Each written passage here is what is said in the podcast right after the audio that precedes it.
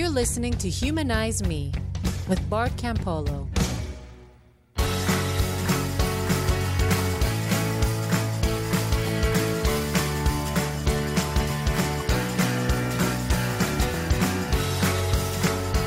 Hey, everybody, welcome to Humanize Me. I am Bart Campolo. This is my podcast. And, you know, it's funny, just even as that comes out of my mouth and I say, This is my podcast, I think, like, that's so possessive. I shouldn't say that. That's not even true. I mean, like, if nobody listens, if nobody is willing to come on and have conversations with me, then there is no podcast. So, really, this is our podcast. We share it. And I should know that better than anybody because I get all these great emails from people um, with topics for future episodes and potential guests and feedback and corrections and and if you wanna if you wanna feedback, the place to do it is at bartcampolo.org. That's where the podcast lives right now. I'm thinking eventually we just need to get a humanize me um, website address because again, like this whole like Bart this, Bart that, it's not. Somebody actually wrote in and said, "Hey, why don't you call your podcast listeners Bartians? You know, like Bardians." And I was like, "Man, we are anything but that." Like, I, you know, I mean, I, I get the joke, but the reality is, is that there's this. I think we're kind of a niche podcast right now for a whole bunch of people trying to figure some stuff out. And in this next, the conversation I'm going to play for you, the, the, the one we've got coming up next, it's me and my wife and we are trying to figure something else out. I mean, like, and people are always like, why won't your wife come on the podcast? Could you have your wife? Could you talk about your marriage more? Because that's a big issue, marriage and all this stuff. And, you know, the truth of the matter is, is that this podcast isn't actually about our marriage, although it is about a huge conflict that we together are facing within our marriage, um, which you'll figure out as soon as you start listening to it. Um, but I just, I, I, guess the only disclaimer I've got for you is, is that yeah, Marty was willing to come on the podcast. She is a shy person, and the kind of conversation that you have when there are two mics in front of you is really different than the kind of conversation that we have normally. Mainly because I think fast on my feet, and so I interrupt a lot. But Marty, she's somebody who like she listens until you're done talking, and then she thinks, and then she says something. And so in our real conversations, there are lots of long pauses, which you kind of can't make work in a podcast situation. So after we were done the conversation, she said, you know, that was cool. She's like, but that, you know, I don't want people to, I would, I would hate it if people thought that, that you talked that much and I talk that little in a real conversation. I, listen, I'm not going to, again, no disclaimers. Like you'll, you'll, you'll hear it, you'll understand. Um, I think you'll like it. In fact, I'm not going to talk very much more. I'm just going to cut to this conversation because I think it was important, and uh, and it, it's not like we resolve anything either. I mean, we end it with the same question, and I'm actually really interested in your response to the question that we raised. So let's get to it, and then you can hit me on the other side. Now, let me try to. Set, I'm going to try to set this up because I've been wanting to have you on the podcast for a while. People often write in and say you mention your wife, you talk about your wife, but like, where is she? I actually exist. Why are you never on the podcast? Why are you never? Why are you not? Why do you not have an, your own podcast? You're asking me this? Yes. I think you know the answer to that question. But tell the people. I'm shy. You are shy, aren't you? I am. Yeah. And in my whole deconversion from Christianity, people always ask me, like, well, where's your wife and all this? And I always say, oh, my wife, like she was tracking with me the whole way. Sometimes she was ahead of me, and I was like pulling her back into Christianity. And sometimes she was, you know, sometimes like I was the one that sort of had the new realization. I was like, this is a big problem. But you, you know, like, but we came out when I finally said, like, I, I don't, I think this life is all there is. Your initial response was what? Can't we keep it private? yeah, yeah. You're like, yeah, I think that too, but don't tell anybody. and why why was that your your deal? Well, I'm I'm just a much more private person. And I don't want to have to explain to everybody all the time why I believe what I believe or don't believe what I don't believe. I would just rather live my life and not have to explain that to everyone. So and, and so you're horrified by me? Sometimes I am horrified by you. All right. So, but today I got you here, and the reason I got you here is because, and, and it's funny because people that listen to this podcast remember that when I was in Cincinnati that one time, I did this kind of raw podcast where I was like, "I'm upset, I'm having this moment," Right. And I just pulled out the microphone and like I was having this moment. I'm upset today, and I'm having a moment. And it started yesterday. Yesterday was Sunday, and uh, I don't go to church, obviously but I did sort of a devotional thing, which is I pulled out my copy of Ingersoll the Magnificent, um, which for me is as close as I get to reading the writings of a true prophet. Because a lot of people that know me know that I'm always quoting Robert Ingersoll. Ingersoll's kind of my role model for being hopefully a winsome, friendly, humorous, debunker of Christianity and more importantly, prophet of a positive form of secularism. Mm-hmm. But I always emphasize the positive form of secularism. Like, I'm not a guy who has spent very much time on the attack. And you've appreciated this. Absolutely. You need to speak up and speak into the mic, Miss Shy Marty. Right. I don't want to make other people feel uncomfortable. I want people to be able to believe what they want to believe as long as it's working for them, as long as it's not hurting anyone else. That's where I've stood on all of this. Yeah, and me too. And and I, you know, I'm like a popular guy on the campus with the other chaplains because they realize like, oh, he's not an angry atheist. He's not coming to get us. And I in, my my people, the people that listen to me, like, yeah, the best strategy for building this kind of new secular approach to goodness is not to be tearing people down, but rather to be building up a community that sort of Okay, all of that said, I think everybody out there knows where I'm at. Mm-hmm. So I start, re- I pick up the Ingersoll book, and um, and the first thing I read, it, it- it's called, it's called, it's the beginning of a chapter called "Gems Concerning Christianity," and he says, one great objection to the Old Testament is the cruelty said to be, have command, said to have been commanded by God. All these cruelties, however, ceased with death. The vengeance of Jehovah stopped at the tomb. He never threatened to punish the dead, and there is not one word from the first mistake in Genesis to the last curse of Malachi containing the slightest intimation that God would take his revenge in another world. It was reserved for the New Testament to make known the doctrine of eternal pain. The teacher of universal benevolence rent the veil between time and eternity and fixed the horrified gaze of man upon the lurid gulf of hell. Within the breast of non resistance coiled the worm that never dies. Compared to this, the doctrine of slavery, the wars of extermination, the curses, the punishments of the Old Testament were all merciful and just. The Old Testament filled the, this world with tyranny and injustice, and the New gives us a future filled with pain for nearly all of the sons of men. The Old Testament describes the hell of the past, and the New the hell of the future. The Old Testament tells us frightful things that God has done, the New the frightful things that He will do. These two books give us the sufferings of the past and the future, the injustice, the agony, and the tears of both worlds. And that's like the first two paragraphs, and then he just keeps going. And he just outlines sort of the fright, like what a terrible thing it is to threaten people with eternal suffering. And he says, you know, and, and, and, I guess at one point he says, and this is a page that maybe can relate to you, he says, In the estimation of good Orthodox Christians, I am a criminal because I am trying to take from loving mothers, fathers, brothers, sisters, husbands, wives, and lovers the consolations naturally arising from a belief in an eternity of grief and pain. And you go like, yeah, how is that a consolation? Exactly. I was just thinking that when I was a little kid, I was so afraid to die.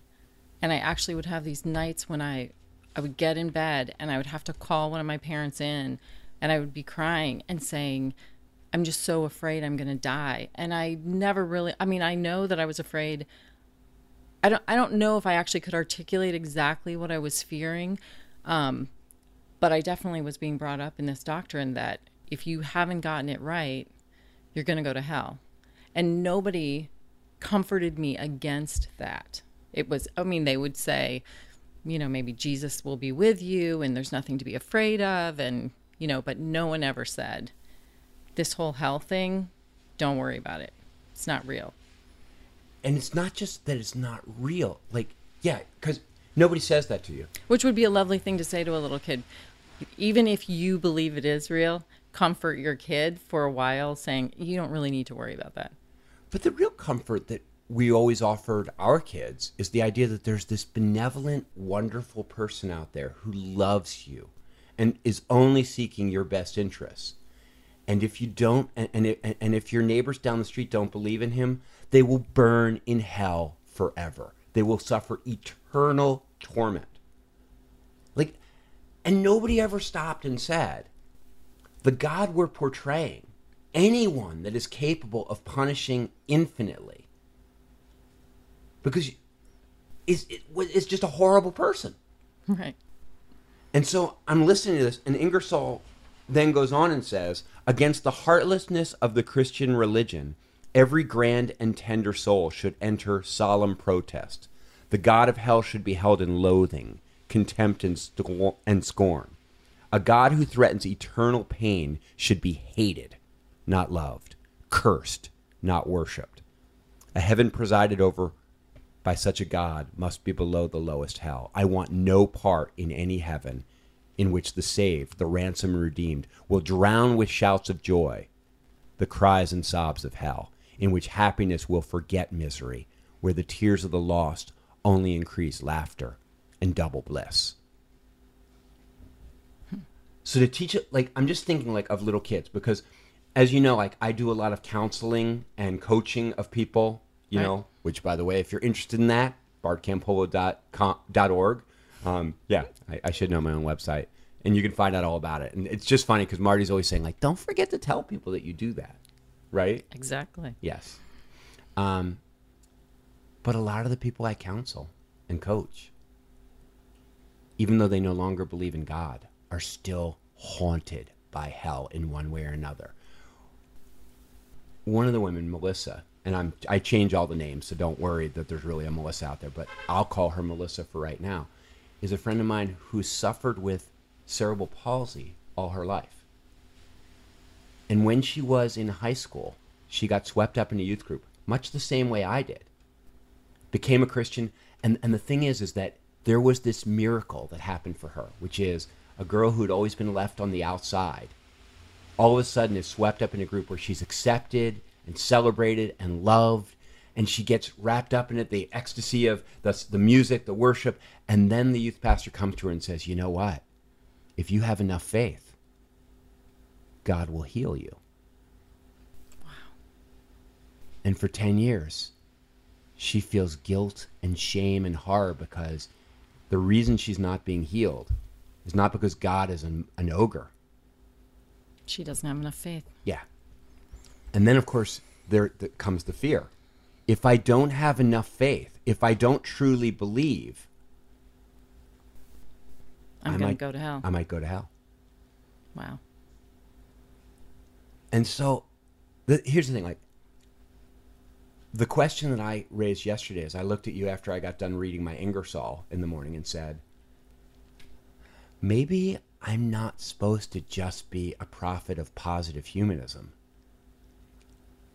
Maybe I need to go after Christianity. Like, maybe I'm just letting it off the hook. It's a horrible thing to teach people. Like this young this young woman was haunted for years, and she is still has all sorts of of sen- uh, uh, uh, sort of like the echoes of hell are still there. And your response when I said that was what? I would have to leave you. no, that's a really that's a scary proposition for me. Um, just again because I I like I I don't like to make people feel uncomfortable. Even if um, I, I do believe that if what people are believing is actually hurting them, then it's worth saying something to them. Or if I feel like it's hurting their children or or just hurting someone that they're close to, um, but if they're just going along living their lives and their beliefs are basically working for them and maybe even making their life better, then I just want to leave them alone. And I guess the, the, here's the weird thing. It's like I'm thinking like, are there beliefs? You, and first of all, you say if they're not hurting anybody, but then I think like a little kid is born, a little innocent kid goes off to Sunday school with his mom and dad, and the Sunday school teacher says, "You know what Jesus says? Loving, special Jesus. Jesus once said, um, "Go ye into all the world and preach the gospel to all creation. Whoever believes and is baptized will be saved." but whoever does not believe will be condemned. Right. And honestly, you know, the more that I think about it, and especially in the last 24 hours as we've been talking about it, um, I think that for me, it's not even so much the the idea of this eternal damnation, um, because I feel like I haven't believed that for a long time, and a lot of Christians that I know, I don't think that they really believe it. I think they actually would say, "Yeah, I'm not. I don't really think that hell is what we were taught as children." Um, but I think about what Christianity, even for people who I would say, "Oh, it's not," you know, it it works for them. Um, I'm, I'm just remembering this post that my mom put up a few years ago, and she's a, a devoted Christian, um, and she had been doing some kind of devotional in the morning and uh, had quoted Chuck Swindoll or someone like that about, uh, "I will never be worthy of the grace which has been given to me," and I just remember having and Did she say something like, "The good news is I'll never have to forgive anyone else more than what's been forgiven of me"? Was something crazy like that? yes, And and you because your initial response was, "What could she possibly have done?" Exactly. And and what did I do? I mean, I think I had a I had a visceral reaction to it. I'm sure because it was my own mother, and it made me recognize that I was um, that that's what I had been brought up in. The idea that there was something about me from the very beginning that wasn't worthy, and that there was what exactly it was that I needed to be forgiven for um, was it was just astounding to me that I had lived with that idea and it had made sense to me. And I realized And it shaped your personality. it shaped my personality and and had me feeling guilty and unworthy and still i mean i would say to this day you know that's not something that i'm over just because i've realized that um, that's not true that i wasn't originally somehow unworthy. I i still sort of live as if i am. But people, and, and, and I think the idea is, is that when, when you say, like, I want to go out there and say to people, this book is a lie, and your sense of Jesus as a benevolent God, as the representative of a benevolent God, like the whole idea that Jesus saves us from everlasting torment is to say that everlasting torment is what we deserve or it's what's out there. And you know, people go to me like, "Oh, that's all that Old Testament stuff." But Jesus, you know, just my dad, red letter Christianity, and I'm like, "Yeah, here's red letter Christianity." My favorite verse in the Bible used to be, "I tell you, whatever you did for the least of these brothers and sisters of mine, you did to me." Because that's a great one if you're recruiting people into missionary service. Mm-hmm. Say like, "Hey, love the poor, love the broken. You're doing it for Jesus." The next line is, Jesus says, Then God will say to those on his left, Depart from me, you who are cursed, into the eternal fire prepared for the devil and his angels. For I was hungry, and you gave me nothing to eat. I was thirsty, and you gave me nothing to drink. I was a stranger, and you did not invite me in. So there's this thing. It's like, step out of line, do the wrong thing. Don't respond to Jesus the way he wants you to. Eternal, eternal fire. Those are red letters. but still it, it's interesting because i don't think we when we were christians i don't think that we took that literally i think that i was always thinking after i got to a certain age and i and i couldn't imagine a god of love casting people into eternal flame that it was the way that we would feel here. Like if we don't take care of the poor if we don't feed the hungry if we don't heal the sick that we are not going to live lives here that are happy and fulfilling. And so it's sort of our own personal hell on earth. Yeah. And it's funny that you say it that way because you say, when I got to a certain age, which is really good. So in your adult age, you you, you got out of Well, which I when I was thinking for myself, when I wasn't having But people when tell me a little kid. That's when hell is most frightening. exactly. And so, like, I'm thinking, like, at some point, Christians are wonderful. I know lots of wonderful Christians, but Christianity is a form of terrorism because it instill like, the, and this thing, like, I, I'm this is an experimental podcast Yeah. Because what I'm trying to figure out is, am I supposed to say this stuff? Because a big part of me goes like, no, that's going to hurt people's feelings and that's going to upset people. And a part of me goes, I'm not saying Christians are terrorists, but I'm saying Christianity is terrorism. I was talking to a chaplain the other day, a hospital chaplain, and who works in a hospital where people are victims of spinal cord injuries. And he says people routinely come into the hospital and pray to these people and say, There is a God who can heal you if you believe. And he says, Those people are spiritual terrorists. And I'm going like, unless they're doing it in Sunday school, in which case I think a child abusers would probably be a better name for anyone who teaches a child that God will burn them forever and burn their families forever if they don't believe right. I got this one woman, she's not a Christian, her husband is, and her kids are terrified that mommy is going to burn in hell. Right. Yeah, and I think that the people who are told things like that, like if you had enough faith, you would be healed, they just get to live their lives feeling like crap about themselves because they they believe in this loving and benevolent God and whatever it is they're doing, whatever power they've been given, it's not enough. But somebody else could actually do it. They just can't. So not only are they condemned to cerebral palsy or whatever it is that they're suffering with, they also get to feel like I'm not good enough in God's eyes. I'm not doing it right. Yeah. Yeah, I mean it's a double it's a double whammy. There's the fear of the future and then there's the shame of the present. Exactly. And and I, I guess that, you know it's funny because yesterday, so I'm in the, I'm in the fit of this frenzy of after having read Ingersoll, and I mean it goes on for pages, and and different arguments, different ways of saying it, but I'm thinking to myself, yeah, this is a big problem. So I end up writing a letter to my dad, and I and I basically say to him like, hey, I I need to know what you make of this stuff. Um, it, you know, what do you make of these passages of scripture? And I end up saying to him, honestly, the more I think about it, Dad, the more I wonder if any form of Christianity that does not renounce those teachings of Jesus and explicitly deny the possibility that God might eternally torment one, even one lost soul should be aggressively called out for being what it is a vicious, irrational, insanity inducing, violence inspiring, misery making lie invented by men to control their brothers. And then I think I can't send that to my dad. Right. He's an old man. He's an old man. And you know you know him. You know how it would feel to him and how it would destroy him. And I think that's the feeling I have whenever I think about like all the people that we don't know exactly what it would do to them. I'm afraid of what it would do to them.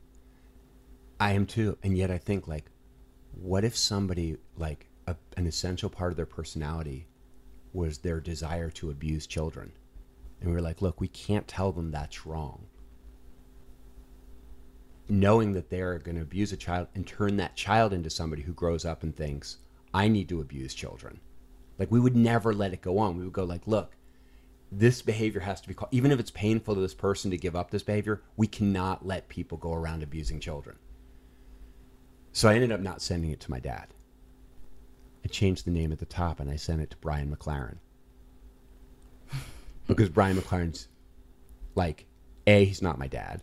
He's But he- not a, not as old. but he- he's not as old, and he's my pal, and he's the most liberal, kind of open, you know, new kind of Christianity Christian I know. And I ended up saying to him, Brian, isn't it true that if any Christian does not openly declare himself a universalist, so like, like if you want to believe in magic God who makes everybody happy and we all end up in utopia, and there's no con, I mean, like I know that like the- realistically, that's impossible. Physically that's impossible. That's not how life works. Consciousness is wrapped up in our brains, and our brains are part of a, the soma of our body that has to die. Like I get all that, but like you want to believe in Happy Skippy forever, I'm down with that. But I said, don't you at least need to be a universalist, or at the very least an annihilationist, who believes that like in the Old Testament, like you step out of line, you get punished, you die, and it's mm-hmm. over. Mm-hmm. But like, if you're not, if you believe in hell, if you teach hell, if you even teach that hell is a possibility, you're a psychological terrorist, and you should be called out. And uh, I thought, like, what if, a, what if there were, a, what if there was a sect in Utah? I shouldn't slag on to Utah. What if there was a sect in Manhattan that was teaching their children that there's a huge sea monster that will eventually come out of the ocean and tear them to shreds if they don't believe in Zeus.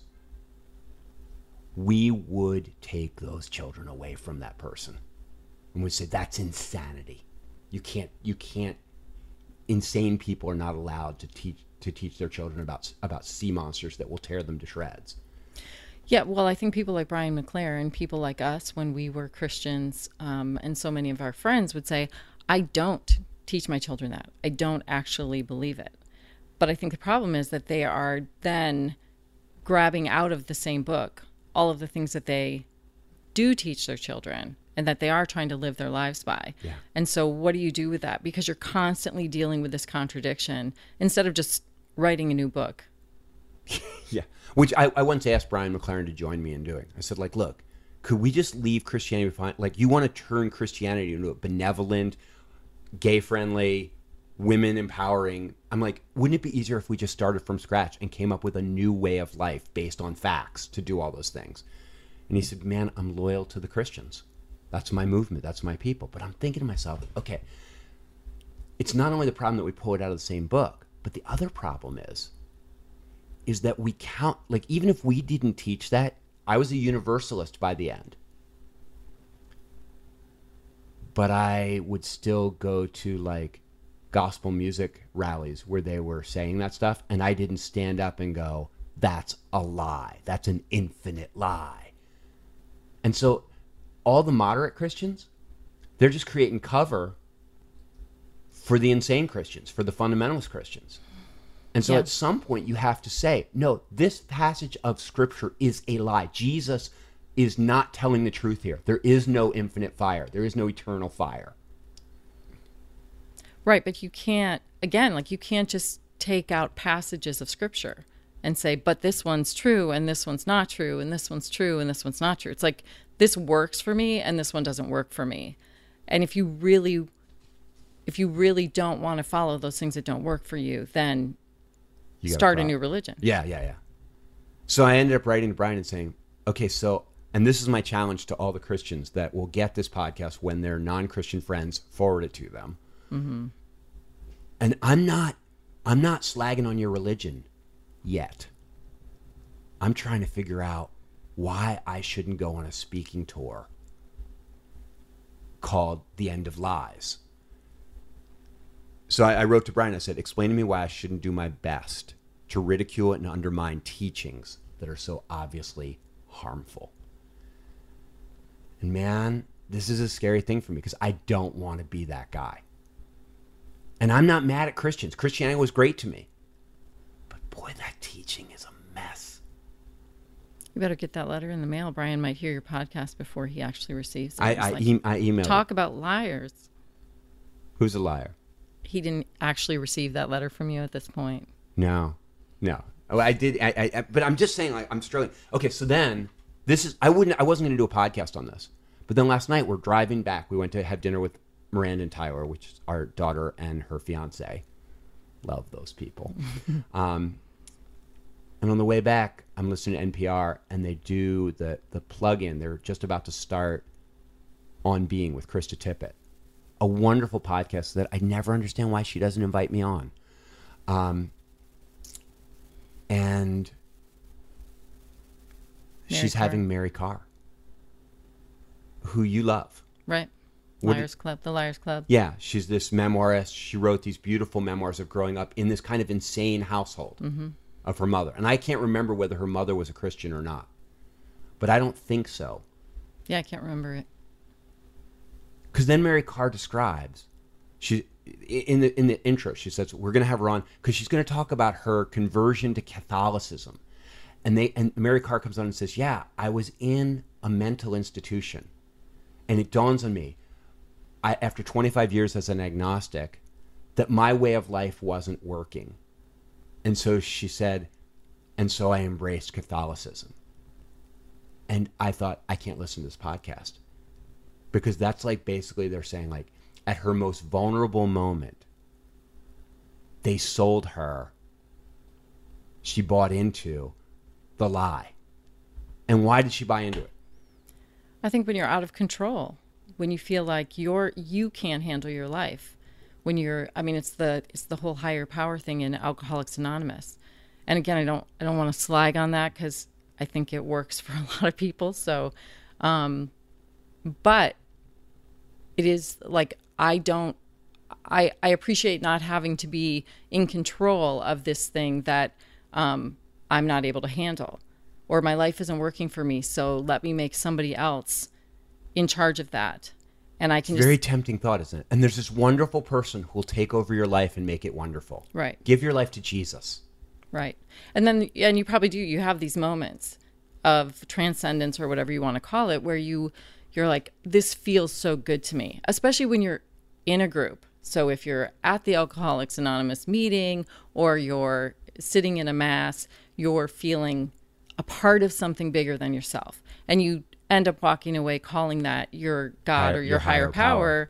and you're like oh thank thank god i have this and yet it probably was much more being a part of the group that made the difference Yeah, and, and, and, and the weird thing is, Mary Karr becomes a Catholic. And it's funny, like, I literally turned off the radio at that moment and thought, I can't listen to this because to me, this is like having a woman, she's going to tell in vivid detail how she got raped, hmm. like, how she got abused.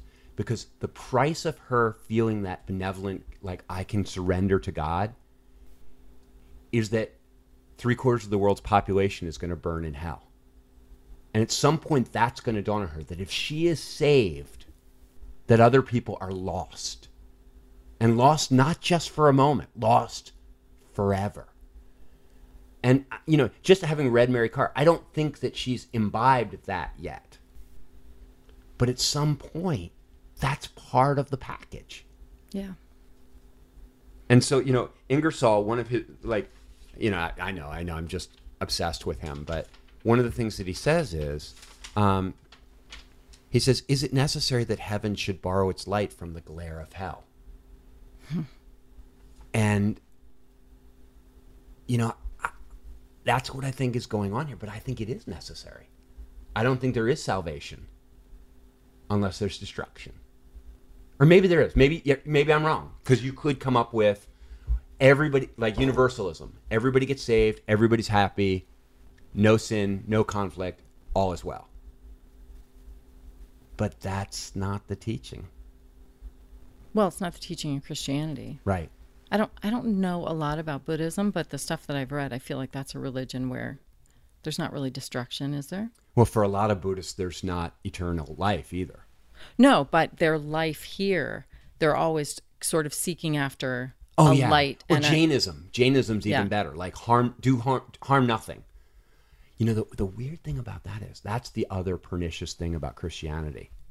And again, not Christians, but Christianity is, is that once you teach people that some people are going to burn in hell forever, mm-hmm. if God's going to punish this person forever, what does it matter what I do to them?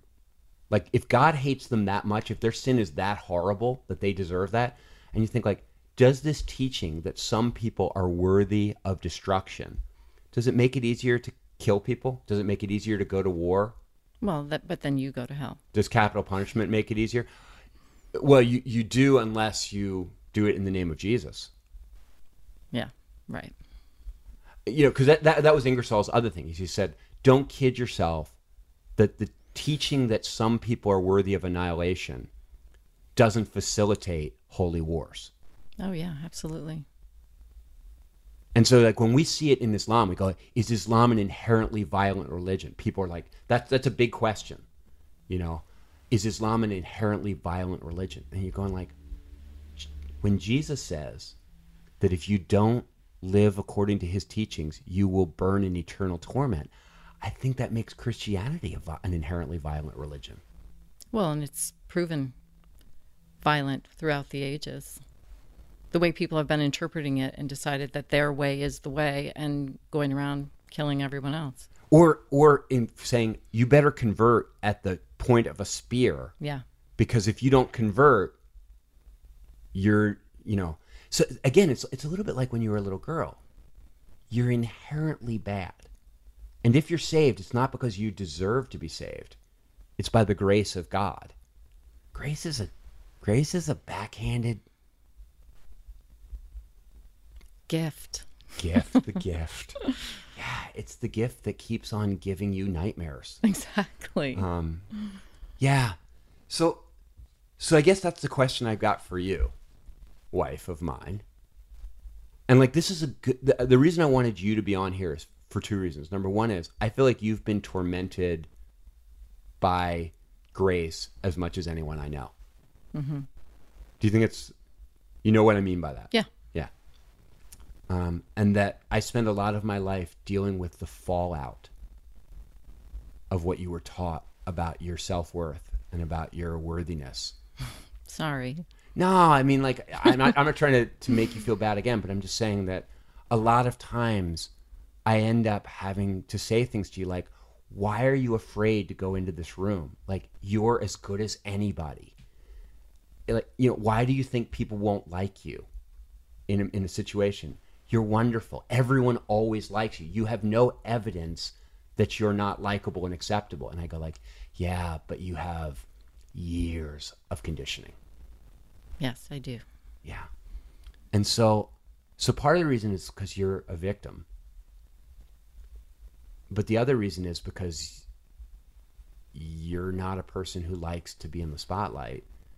And you're not I'm like if I came out against Christianity and said it's not just wrong, it's it's evil. The teachings. Um that would that could be a problem for us. Yeah. So do you think I should leave it alone?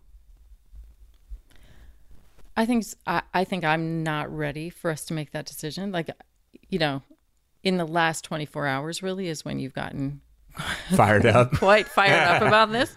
Um, and it, as in everything in our life, I'm like, can we take a few minutes? Can we think about this and talk about it? Um, yeah. So I, I, I need some time to decide whether or not that would be a good idea because it will really change our lives. Change our relationships with people. Exactly. Yeah.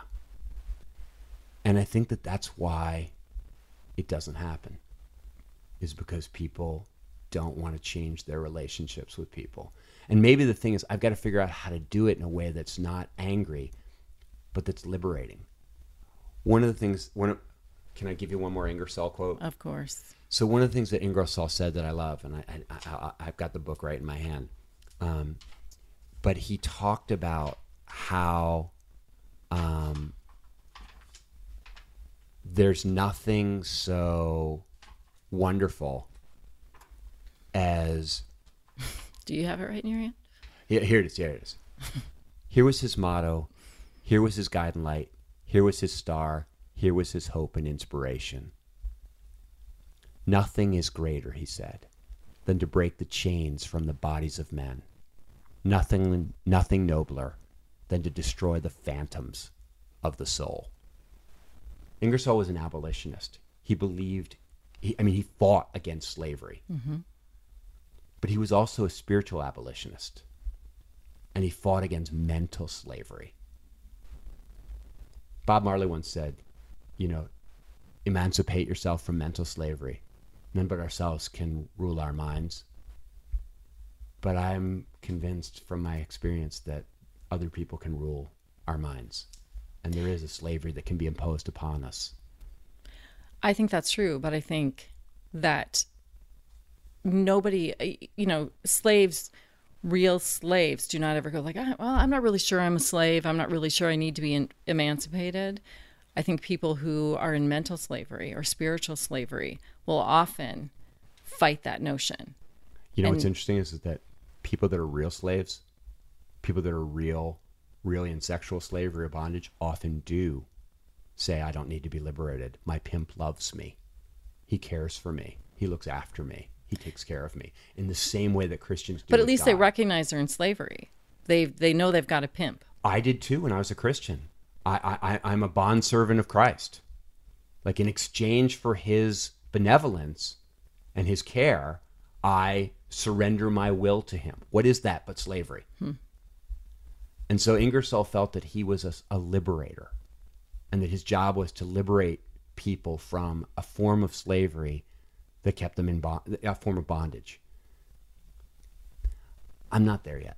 Don't get me wrong. Like, and if you're listening to this podcast, like it was an experiment from the beginning. This whole conversation is not an answer. It's a big question. And that is, what do we do with this terrible teaching that so many wonderful people love? Um, and maybe that's a good place to leave it. I mean, uh, do you feel like there's anything we left out? Like, as we've been talking, I don't think so. no, this is kind of what we've been talking about. Yeah, so this is my my question, and I would love it if, if you're if you're into the question. Um, and it's funny, one of our listeners wrote in and said, "I'm going to start a uh, Facebook page for this podcast to start a dialogue," and this may be uh, this may be the week that we need to do it. And so uh, I, I- I'll next week's podcast I'll put it up there. But in the meantime, since there is no Facebook page, um, I'm just going to encourage you to go to bartcampolo.org and send me an email. And then I'll keep track of all those emails, like postings, if you will. And when we get a Facebook page up, I'll throw them up there. Um, but yeah, I, I guess I want this to be a conversation because I think for a lot of us who want to build this new community, because the reason Mary Karr was so susceptible was in her hour of need, a group of people surrounded her with this with this story. And the question is, can we build communities that will surround her? Oh, that's the last thing I got to say. Okay, listen, and, and I know I'm, I'm not rambling on here. I'm going to have a guy on the podcast in a couple of weeks who I already know. His name is Jim Gilliam. And you could find his TED talk. It's called The Internet is My Religion. And he doesn't say the internet is God because what he says, he- like he's a he's a stone secularist who believes in God, but he says the God I believe in is humanity connected. When you're an alcoholic, you want to believe that somebody can take over your life and make it well. And I think the answer is somebody can. A group of people can surround you and say, We're going to take care of you. We're going to look after you. We're going to help you get control of your life again. And I think that when you are lonely and broken and alone, there is somebody that can come and rescue you. It is humanity connected. That when groups, like, so you say, like, do you believe in a higher power? And I would say, like, you said it earlier, like, do you believe in a higher power? And you're like, yeah, I do. My community. Yeah, the group. It's the group. And so you say, like, wait, this whole podcast was just another way of coming around and talking about community building. And like, is that all you ever talk about is the group? But I got to tell you, I think that the group, the community, the tribe, that's the only antidote to God. And so if God is terrorism, if the if a God who sends people to hell is terrorism, then you better build a tribe. Then we better build some tribes. Because if we want to be liberators, we can't just liberate people from something terrible. We have to liberate them into something wonderful or like Ingersoll, magnificent. I'm sorry, I'm, I'm way off on Ingersoll right now. He's he's enlightened me in a way that few have. Hey, thanks for being on the podcast. Thanks for having me. Was it terrible? Uh, it was a little terrifying, but not terrible. I think you did really well. Thanks. No, I really do. Oh, good. And I bet you I'm going to get emails from people that are going to say, "Have her back," because I get ones about Roman. Now they're going to feel they're going to feel pressure. They're going to feel pressure. Yeah. Now I won't believe the emails because Hey, I'm telling you, this is a woman who got terrorized into into a low self esteem. Bring the emails, people. I need some affirmation from my wife. Hey, thank you, seriously, for being for for staying home from work for an hour to do this with me. Sure. All right, that's it. That's my conversation with Marty. I hope you liked it. It was funny as soon as I turned off the microphones because I liked it. And as soon as I turned off the microphones, I said to her, Hey, that was great. Thank you so much. Because just having her here enabled, it, it just felt so much more real to me than if I'm just sitting alone in front of a microphone spewing out ideas. And I thought she said important stuff. And, and I just value her, her part in this conversation that we're having. Um, but she was like, Really? You think it was okay? And I think it goes back to that whole thing of in a podcast, I end up talking a lot more over her or, or, or than her than in real life. Um, but I, I think at the very least, we let you in on the big question. And I, I think at this stage in the game, that's all I would ask of you is please give me some feedback. Please tell me what you're thinking, how you wrestle with this, what, what, how, how it sits with you. Um, bartcampolo.org. You just go there. There's a place to contact me. Just do it. It comes right to me. We'll get some kind of a chat room thing going soon, and maybe on this episode, maybe based on this episode. But right now, I'm just telling you, like, please, please, please, even if it's just a sentence, just let me know what you're thinking. Let me know that you're out there. Um, yeah. All right. And and we got, like I said before, we've got great people coming in over the next few weeks and months. Um, lined up some wonderful, wonderful folks to talk with, and uh, hopefully we'll broaden out uh, the conversation, and hopefully we'll broaden out the audience. Um, but in the meantime, again, thanks for being part of our podcast. For more information about the work of Bart Campolo, please visit bartcampolo.org.